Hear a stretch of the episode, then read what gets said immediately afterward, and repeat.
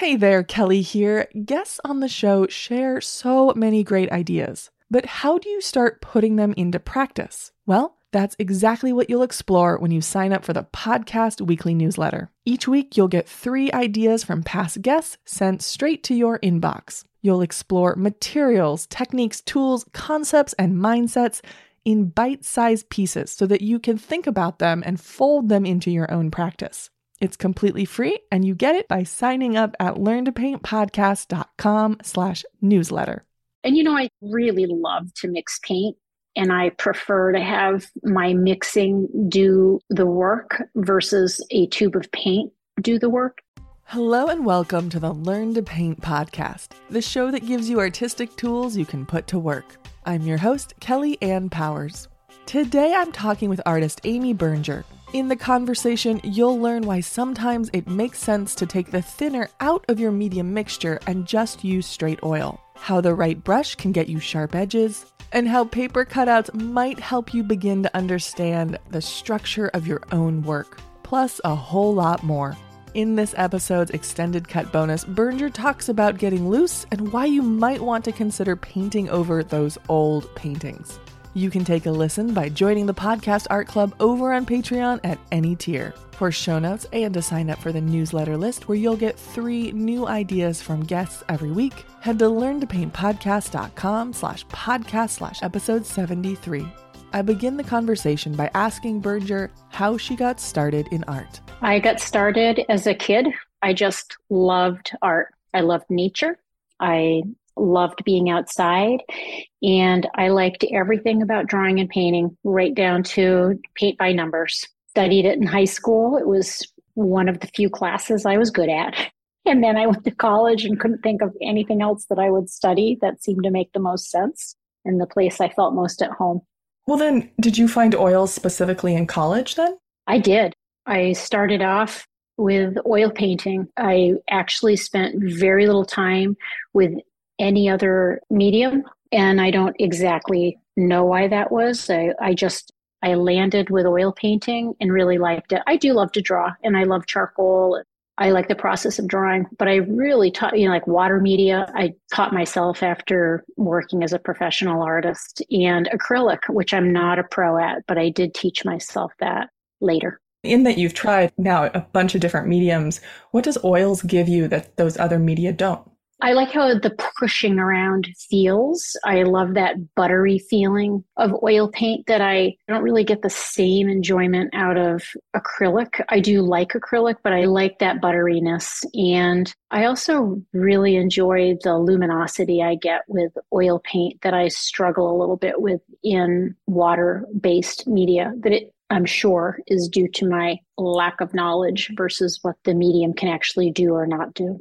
Well, then we're going to transition into materials. How many colors do you generally work with? That totally depends. It just depends on what time of year it is. It depends on the painting I'm working on. It depends on if I am feeling like experimenting with color and I want to have some new colors on my palette. However, all that being said, I do spend a lot of time teaching. And when I'm teaching, the one thing I do is work with a limited palette. And I think it's a great way to learn how to be a color mixer is by using a limited palette. And since I teach that, I think it's really important I know that. So I know what I'm talking about. So I do actually use a limited palette quite frequently in my painting process. The paint colors themselves might change, but they are limited so that I'm mixing one into the other. So when you say limited, you don't necessarily mean something like a split primary. Like you might be limiting in different ways. Yeah, I'll limit it in lots of different ways. If I'm teaching, generally speaking, the limited palette that I use is based on temperature and primary. So it's a double primary palette, and I'm using one warm, one cool with each primary color plus white. And I also use, I generally will use black. I don't have to, but I like especially chromatic black, so I'll keep that there. But if I'm painting on my own, it may just be, I may sometimes think, oh, I wonder what would happen if I used these colors together. Right, but you're never wondering what would happen if you use these 20 colors together. Like you still pretty keep it limited. Yeah, I do. And you know, I really love to mix paint and I prefer to have my mixing do the work versus a tube of paint do the work generally. And I am a big pre mixer. I find that very meditative. I enjoy the process of mixing paint. I enjoy seeing how far I can push my own mixing. So I do tend to work with a, I have for the most part 10 colors or less on my palette. Generally, it's around eight. Do you use any mediums as part of your process? always, especially with, I'm primarily a brush painter. I do use a palette knife sometimes, but I am most comfortable with my brush. And so I use a really simple medium. It's the same medium that I teach with. And I start out with a medium comprised of paint thinner, whatever some people like different kinds, but you, you know, Gamsol is certainly super and it really doesn't smell. And then I use refined linseed oil, half and half I start out with that. But if I'm working on a painting in which I'm going to be, you know, it's going to last over several sessions, you know, sometimes it's a one and done paint session. But if I'm working over several, I'll transition to just using linseed oil. The ref- I'll take the thinner out of it and just use oil as I build the paint. Is that so it has longer drying time, like you can get back in there? Actually, you know, it's more because the thinner tends to cut through the previous layers. So if I am choosing then just oil, then it has a, I have a better chance of it laying on top of the previous paint history. And it also helps reduce the possibility of muddiness where I don't want it. I mean, I'm a big fan of gray, brown, and mud, and I think it brings out a lot of really beautiful luminous color that is around it. But if I don't want an area to get really mucky, muddy, then I will take out the Gamsol or the thinner. Right. Is that because it's then pulling up the color underneath and mixing it? Yep. So I feel like I'm always using cooking references in my teaching. But if you think about salad dressing, you have oil and you have the vinegar is to cut through the oil. Like it does mix together, but it does cut through the oil and it thins it versus you have a really different consistency if you made a dressing that's just oil based. You said you're a brush painter primarily. What brushes do you use? And almost more importantly, what do those brushes give you? I am an oil painter, but I pretty much use acrylic painting brushes. And I love Trekell brushes. That's a company in California. You might know about them since you're a West Coast person. But I like these brushes. They're, I think they're called Opal 4000s. And they are a synthetic brush. I will use hog bristle as well, but I like the synthetic because I feel like it's a little snappier and I almost always only use a bright brush. So it's not as tall as a flat, but it does have a flat top. And so it's, you know, it's that slightly shorter brush length, but not as long as the flat shape. And does that help you cut into shapes more easily? Mm-hmm. I feel like I can cut. It's like I'm going skiing in my painting. Like sometimes I can cut right through the paint, like I'm curving. Sometimes it's almost like I'm drawing. You know, I build up a certain amount of paint, and I'm then I'm drawing through it. And sometimes I'll use tools to do that, but a bright synthetic brush really helps with that. Versus I've noticed when I use a hog's bristle brush and brush, and this really works for certain painters, and I do have a place for it in my painting, but it'll sometimes sort of soften the edges versus I like them to be sharp and distinct. And I can cut and mold through them as I make my way through my painting surface. And it helps. It helps make the strokes very visible, which generally speaking, I really like. It sounds like you primarily use one brush. So is there benefit in like using one brush, figuring out like the extent of what it can do as opposed to jumping around between brushes trying to find one for every part of the painting? Yeah, I mean, I could never paint like that. I would forget. I would forget what part of the painting I was supposed to be using a certain brush for. And I am a person who likes a lot of simplification with my painting setup and process with my materials. I like predictability. I like to know what my paintbrush is going to do. I have found or you know over the years that I generally have actually honed down all of my materials so that it's pretty much just using that bright brush to do most of my work.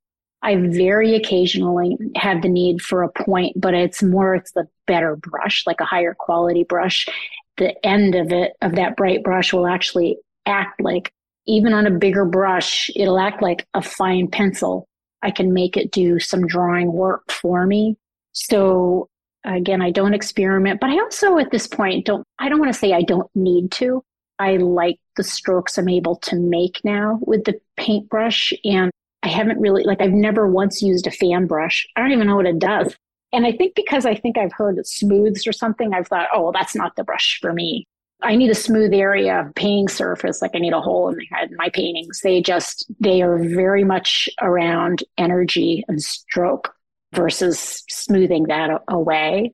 And the same with a point. You know, if I, that term, I know we'll talk about this later, but that term loose, which can mean so many different things. But for me, it helps that bright flat brush and always a little bit larger than I'm comfortable with helps me escape starting to feel like I'm outlining an object that I'm drawing with it. I'm drawing contours of a shape and become very precious with it. Instead, I'm forced into a certain amount of messiness because that worked for me. And it also creates a certain level of frustration that has a positive outcome later, I keep the brush as a way to facilitate that. Well, then, could you give us a bird's eye view of your process for your still life? Sure. And I'll give you a process of a new painting versus working over old ones. And that's a totally different process. And I use that almost as frequently. But if I am starting from scratch, I will create a still life. Now, I see the still life setup that I make as a reference. It is not one I feel like I have to stay true to, that I need to draw to scale, that I, I don't see that that's the most important thing. So I'll arrange objects to me that seem to relate together by shape and also that they have a relationship or a interesting contrast by color and that there's a generally speaking a really specific light source that I find interesting and also that may incorporate an environment you know so it might incorporate a window which and, and a landscape outside of that which i'm perpetually interested in because that makes a very active painting surface for me. There's a lot going on and a lot for me to both capture but also simplify.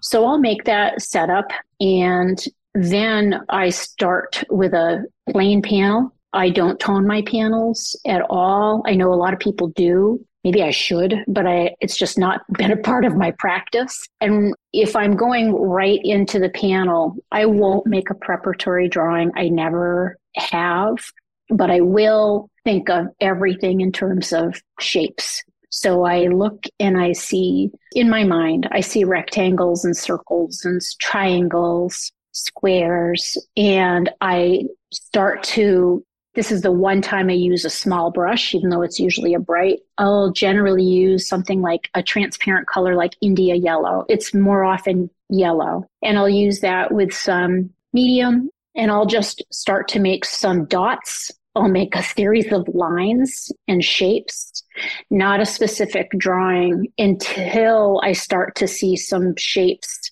emerge and I like how they relate together and it, that process gives me a lot of flexibility so i can think oh you know what it would actually be more interesting if this object was maybe this much further away. I might not change that in the still life setup at all. I've just made that decision in my mind as i'm working. So i'm thinking about those objects. I'm using that brush making dots marks. I often call them when i'm teaching i'll call them guidelines. And that again helps me not feel like I'm making a drawing that then I need to feel like I'm filling in the lines and I'm just painting within that object and it tightens up my process in a way that is not helpful for me. Then, once that process is done, I take a much bigger brush and I will start to lay in. I often start with, I'm trying to think of which way, but I generally will start with darker, deeper values and I'll start to lay them in and very rapidly. I'll lay in a, some darker values and then I'll either head to lighter values, not the light S, but lighter values. And then as I, the painting process, I start thinking a lot more about, you know, saturated color, the chroma, really pumping up colors where I feel like it needs it. And I look at how things are relating.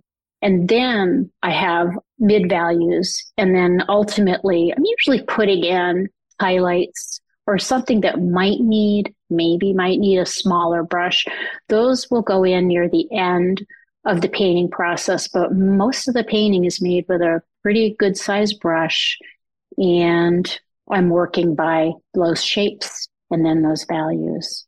Do you, in general, build up a painting all together, or do you sort of build up an area at a time? Pretty much all together. You know, I'm always thinking, well, I do it for a number of different reasons, but I am thinking about the picture as a whole, though I certainly, you know, I go to a certain area and I will work on that to, you know, my satisfaction or even just my interest. And then I do find, if I find I'm starting to kind of scroll with my paintbrush, like I'm not really paying attention, that's a time for me to stop and go to another area. So if I'm losing some interest versus starting to really mess up that part of the painting because I'm bored, I'm just not paying attention. I, for me, I know that means I need to switch it and I need to go somewhere else that will hold my attention because when I lose my attention, I mean, it could be it's time to just take a break from painting in general for the day or whatever, go eat lunch or something. But often it's just, I need to just be engaged somewhere else. So I will bop to another area of the painting and then I might go to another, but they're all working. You know, I'm thinking about that painting and as it's building because I, I don't really have any predictive knowledge as to what that painting is going to be at the end. And generally, I like being surprised. Sometimes I'm surprised in a bad way and I don't like how it looks. But I think for me, the engagement in painting is that I, I still don't really understand what the paint is going to do. And I still don't ever really understand what the colors are going to look like together, which is why I'm still engaged with painting. I still feel like I'm I'm still surprised in a way that I find fun and exciting and uh, it's probably another reason I'm not very good at learning rules for paint. I mean, I've got a lot of them, but I don't have them all memorized. And I also don't believe all of them. I think color and mark making is really magical. Often, especially as beginners, like one of the first ideas we come into is thumbnails as the place to do thinking. But I'm really struck by your process like you don't do thumbnails, but what kinds of thinking, like what is the thinking you're doing in that still life setup? And then what is the thinking you're doing as you're, you know, laying down those guidelines? For personal or when I'm teaching, it is different. When I am teaching, I will instruct in some other preparatory things to do, but I won't do a, I really don't do a drawing ahead of, I consider that to be a drawing process for me. And I'm just fluid enough with it personally, but I wouldn't necessarily, I don't necessarily think that's always a great way for people if they're really new to painting. I don't know that that's a really great way for them to start. And I do have some other exercises for them to do. How do you suggest that if someone is sort of newer to painting, they do that planning part?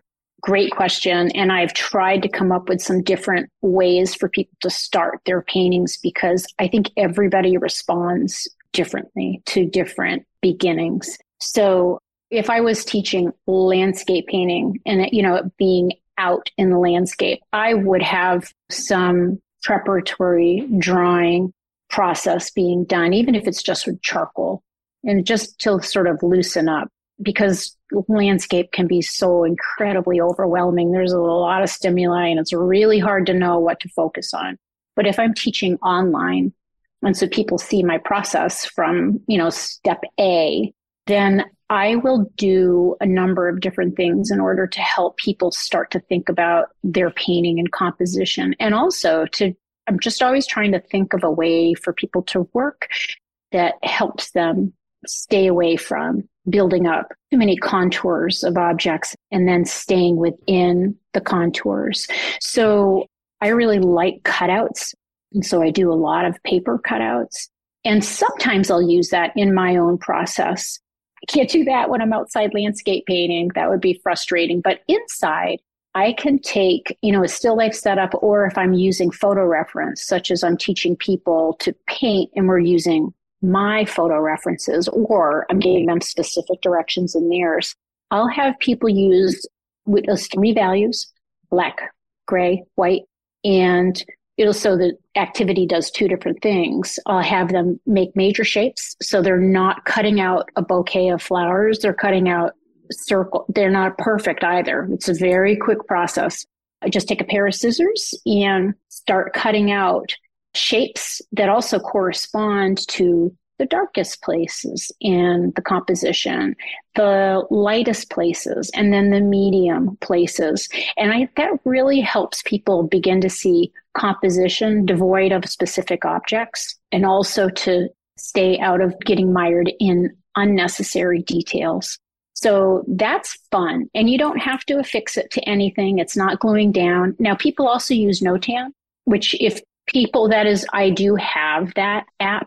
I don't respond to it, but that's just me. It's because I spend a lot of time on computers anyways, and also Procreate. I've tried them. I know they can do a lot. I'm that hands on person versus working using a stylus or something. I just don't respond to. But if people want to use Notan and they want to see things by values and major shapes, that's a great way to do it.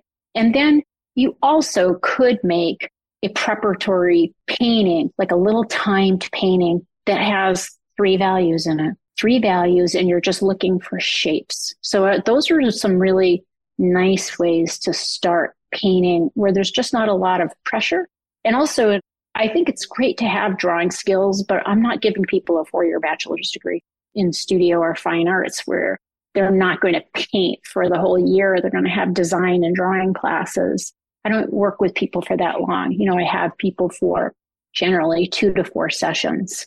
And I want them to be able to feel successful. And I also want people to have some overall understanding of a composition in the kind of the quickest way possible. The cutouts for me, I, I feel like everybody understands that. And even if you don't they don't want to do it themselves if they're online with me i work right from the beginning and talk through it with everyone and i'll say what would happen if i took this shape this rectangle what would happen if i moved it over here like would that make a more interesting composition and then people can see oh i can manipulate that like i don't have to just look at what's in front of me and see that as a, something I have to stay true to, or it's a barrier. It's a really a beginning process for people to see. And this is, I would say, this is the most important part of my teaching is I want people to see that they are creating a painting.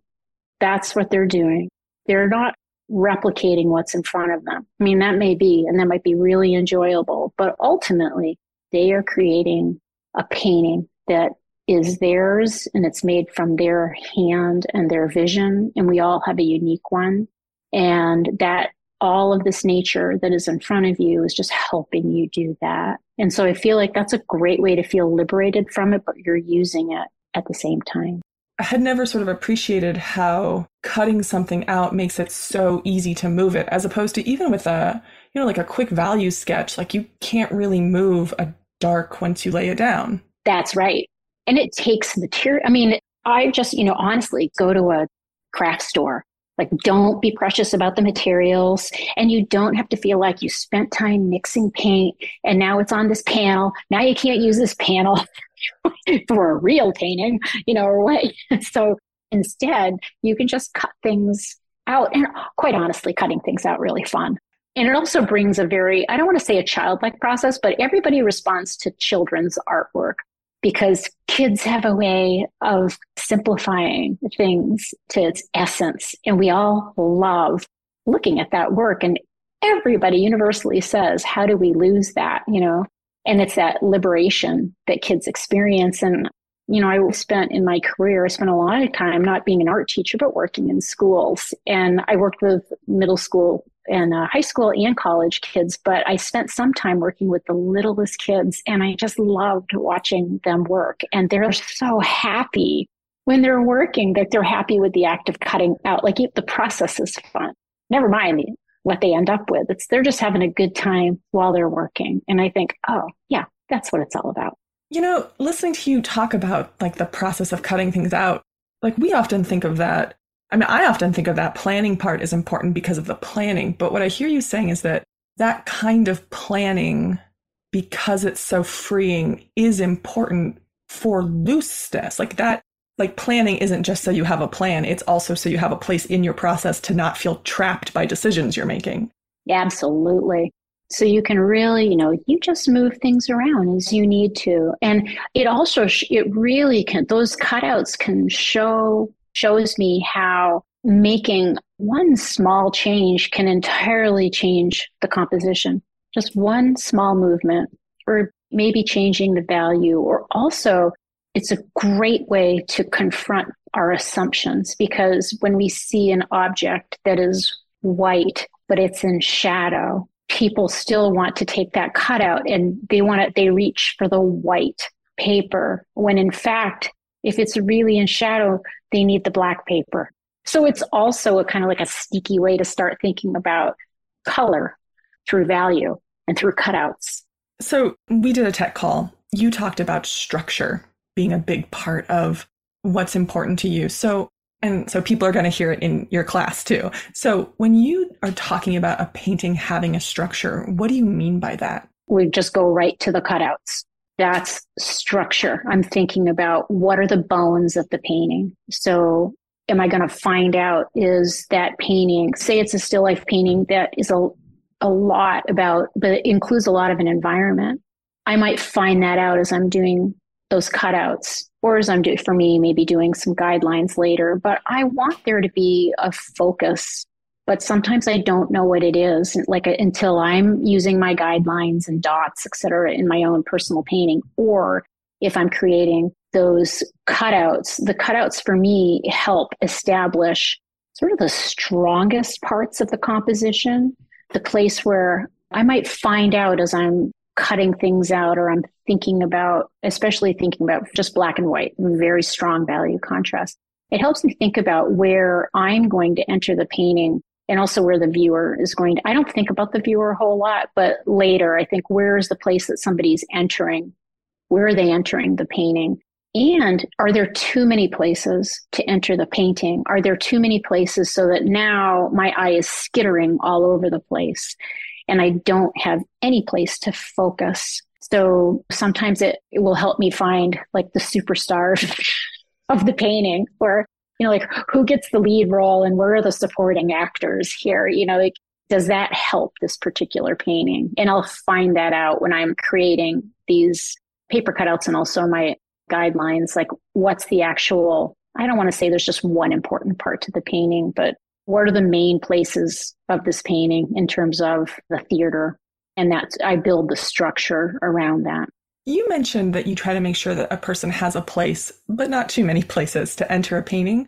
What allows an eye to enter a painting? Like what is a good example of something allowing an eye to enter a painting versus a painting that doesn't have any spaces for an eye to enter? That's a great question. I'll say these things and i'll just contradict myself later but if i think about a place where there isn't a focus in a painting. It's where everybody or everything is created really equally. And that may be equal in value. And every, this is a common thing as I see everything's in a mid range value. So there's no place for my eye to focus in or hone in on because there's no deep value and there's no light value. It's just, I'm just stuck in a mid area land. My eye doesn't know where to go because there's so much democracy equality in the painting versus you know it doesn't mean i have to in a landscape painting i'm looking out my window right now just at this tree. It doesn't mean i have to have that one tree but i may need to have some groupings you know and discipline myself as to am i going to pick out one or two areas in this painting where those trees are going to be brought out or the light on the trees? Is structure then something you find in the reference or some structure something you make from that reference? Geez, you know, it could be a mixture of both. I mean, I may not see it as I'm looking, you know, and I'm observing. You know, I'm not a narrative painter, you know, so I'm not ahead of time creating a story that I and I have a specific layout because I I have a story to tell.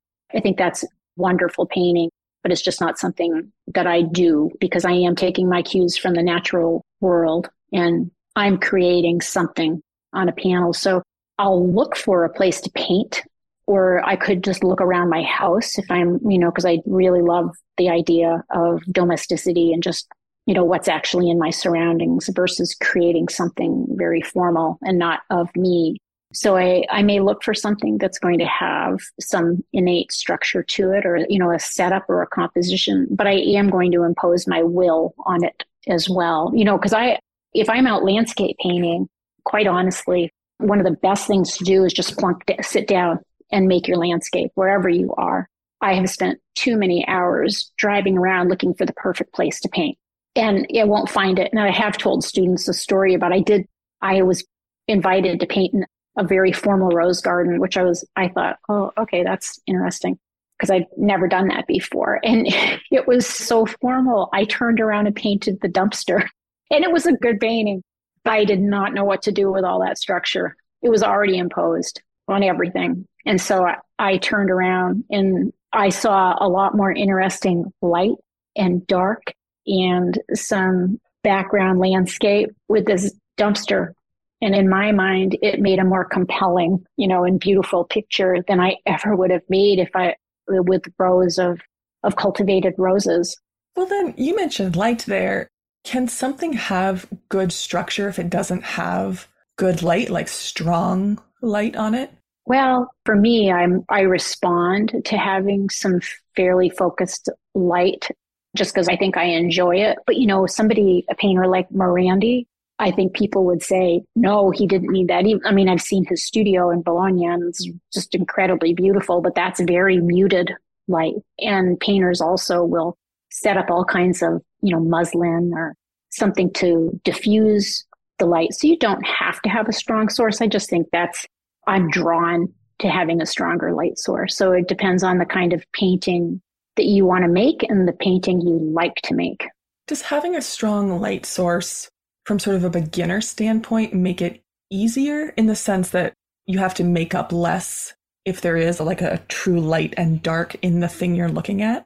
Yeah, I think so. Although if it's really, really, if the light source is so strong that you're not able to see those midtones, sometimes that's more challenging. So having a strong light source I guess a strong directional light source. So if you're painting a bouquet, say, or a bouquet within a formal still life setup, if you can clearly see that that light is coming from the upper left hand side and down to the left hand side, if it's coming from that one direction, I think that does help you establish strong shadows and you can see that they relate to each other, but between objects. And you'll see the light and then you'll see a shadow area. You might also then learn about highlights. So having that kind of uni you know directional light when you have light coming from all different light sources or two to three that can be really challenging because you'll have shadows coming up from a lot of different areas and it's really hard to make sense of that. Again it depends on what you like to paint. I think as a beginner that would not be the direction i would send somebody is you know putting two different light sources on one still life set, I would put one. Just leave it simple. What are some of the biggest challenges you see your students facing with structure? You know, I think it's figuring out where they want to focus within a painting. If I had 12 people in the same room with me, we could all look at the same bouquet. I mean, aside from the fact that everybody's at a different point of view, but everybody was using the same setup, I'll guarantee you people are going to find really different, they're going to find a different focus based on that bouquet. So somebody may be really intrigued by one singular flower because that one just happens to be really well lit and the others are sort of a mass of shadow.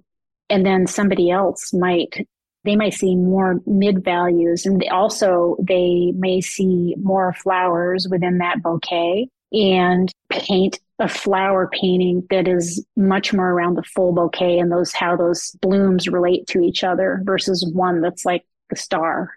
I think it depends on what people see in that and what the struggle is knowing what they should focus on. That is a struggle for I think students at the beginning. What I'm struck by like thinking through your process, especially the guide when you're doing the guidelines, is that that seems like that's a space for you to like figure out your opinions on things it's like it's not necessarily like you look at and say, I want to paint this. You give yourself time in your process. And it sounds like encourage your students to create a space where they can figure out their opinion on what they want to paint and then go from there to create a good painting. Yeah, that's a good assessment, actually. I really want people to figure out their own take on nature because we all have our own particular visions as artists and creators that there's some things that we respond to so strongly and others things that we're just not very interested in.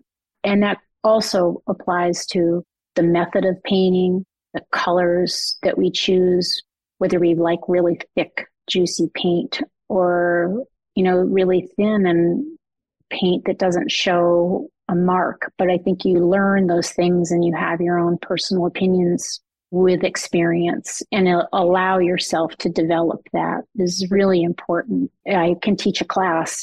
Actually, teaching online is a great example. So, if everybody is using, if the assignment happens to be some photos of a bouquet, and let's just say, okay, here's the one I'm going to give all of you to work on. Let's do this, this, and this. Everybody's is really different. Even though it's the same exact setup, people are really intrigued by something different. Their brush stays where mine doesn't. They see a color relationship that nobody else did. And that's the fun of painting is getting to see people's personal expression emerge.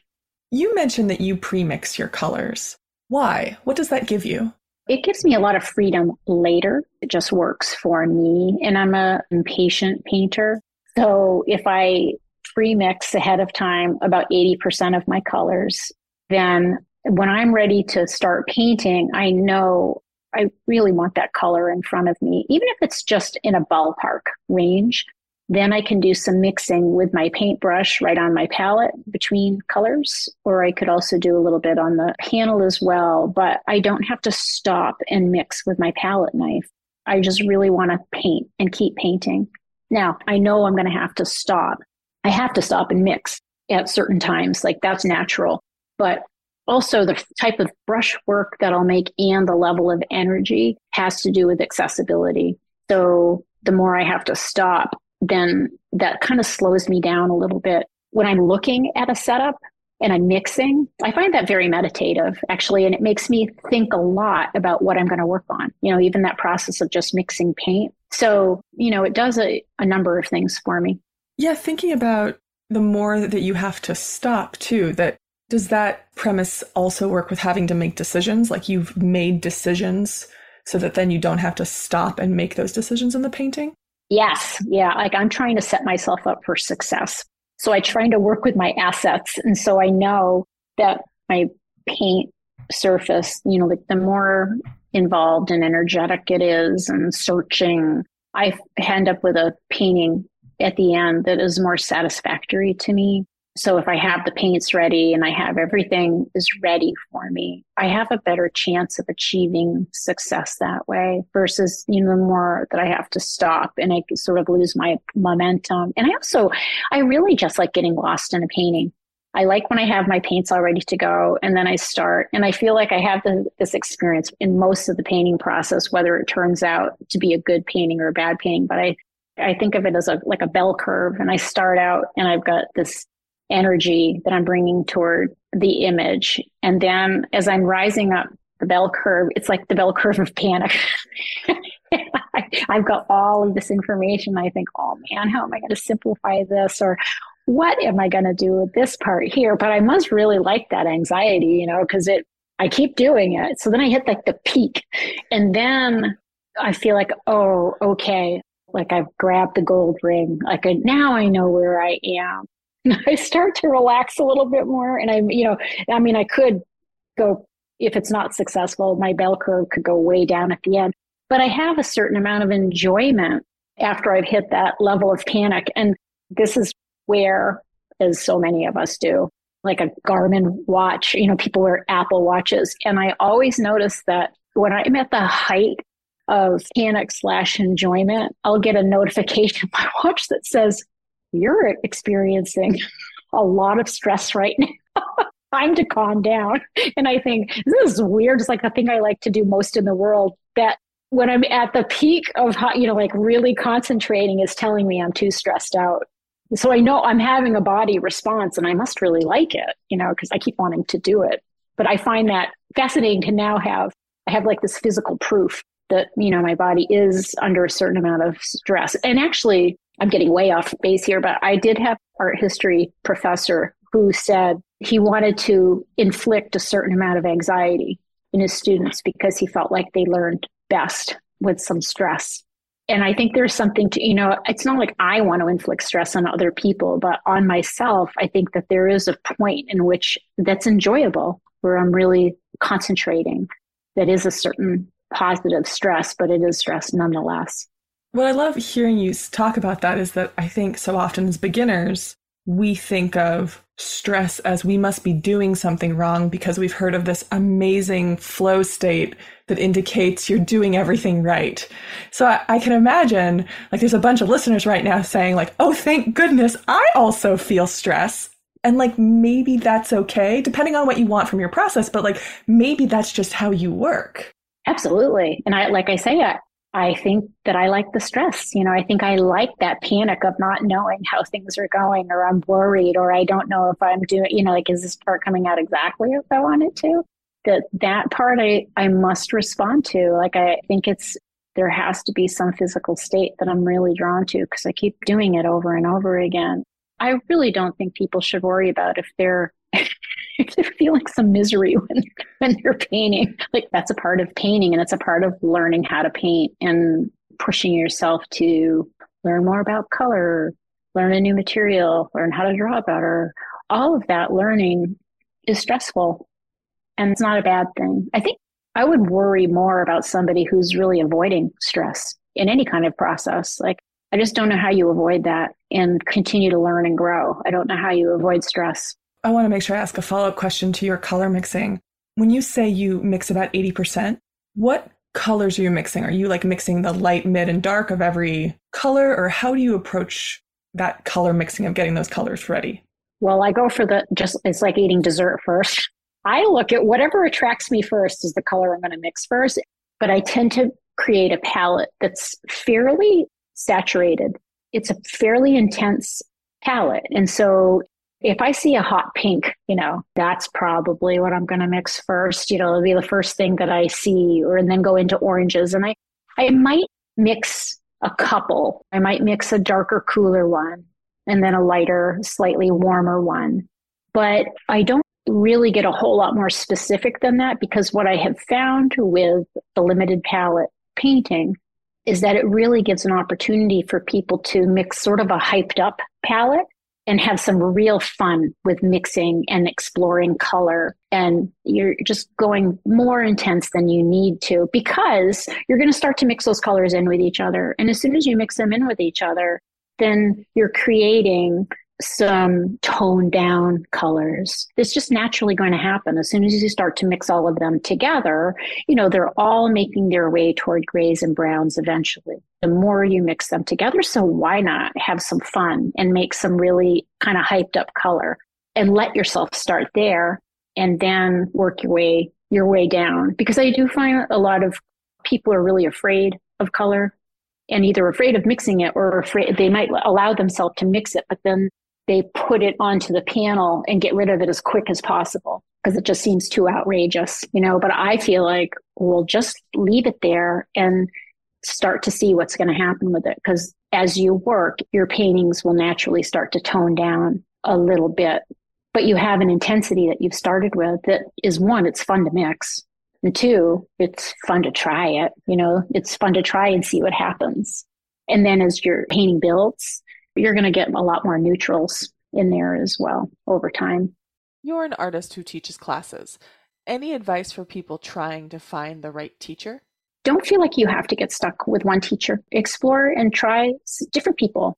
There's some great things about being comfortable with somebody, but if you are new to painting, so accessible now. And I have to say that, you know, the coronavirus was just terrible in so many different ways. But in terms of creating a really robust online learning experience for people, there's so many venues right now and they can be quite reasonable. So try out some different people and see what sticks and also try some different teachers. And also, if you can, material wise, fiddle around, noodle around with some different materials and you know, you may like just when I was talking about cutouts, cutouts may not be for everybody. Somebody may really enjoy notan.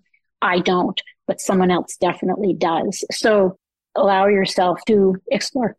Well, then, if someone came to you and said, I want to get really good at painting, what advice do you give them? You know, just work, put the time in. And that means, it, so if you can have a little corner in your house that is, or your apartment, wherever it is that you're living, if you can set up a little place and leave it set up, if you take it down, it's very hard to keep momentum. You're not even letting yourself build it. So even if it's a table easel on a corner table, and then get a pallet that you can cover with plastic wrap or you can put in the freezer so that you don't have to clean it all up and put it away and some more of the putting away. So one, find a space for yourself. Two, come up with the bare minimum of materials list to just let yourself try. But three, leave the workspace up and running. You know, clean your brushes. Like I'm big on cleaning brushes and having material, clean materials for the next day or the next time you're going to be painting, but have a space and leave it there. It doesn't have to be a full studio. How many people can have that? I mean, I do, but I'm lucky and I have been doing this for a long time. And that's the prior, my husband's a painter too. And that's the priority in our life.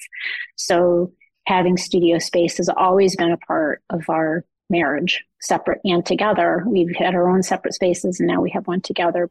You can learn more about Amy Brnger at her website, amybrnger.com. That's Amy, B R N G E R.com.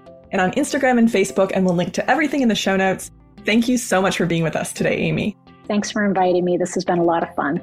We're finished with the main episode, but there's more great conversation with Amy Brnger at patreon.com slash learn to paint podcast. Bernger talks getting loose and why you might want to consider painting over those old paintings. Plus, you'll have access to over 25 additional extended cut bonuses with guests, all for the price of coffee plus tip. For show notes, head to learntopaintpodcast.com slash podcast slash episode 73. Thank you to everyone over in the Podcast Art Club. You make this show possible. Extra shiny thank yous to High Gloss supporters Andrew Atterbury, Debbie and Brian Miller, Rihanna DeRold, Janet Wheeler, Nancy Bryant, Catherine Ordway, Pam Lyle, Victoria Young, and Slow River Studio.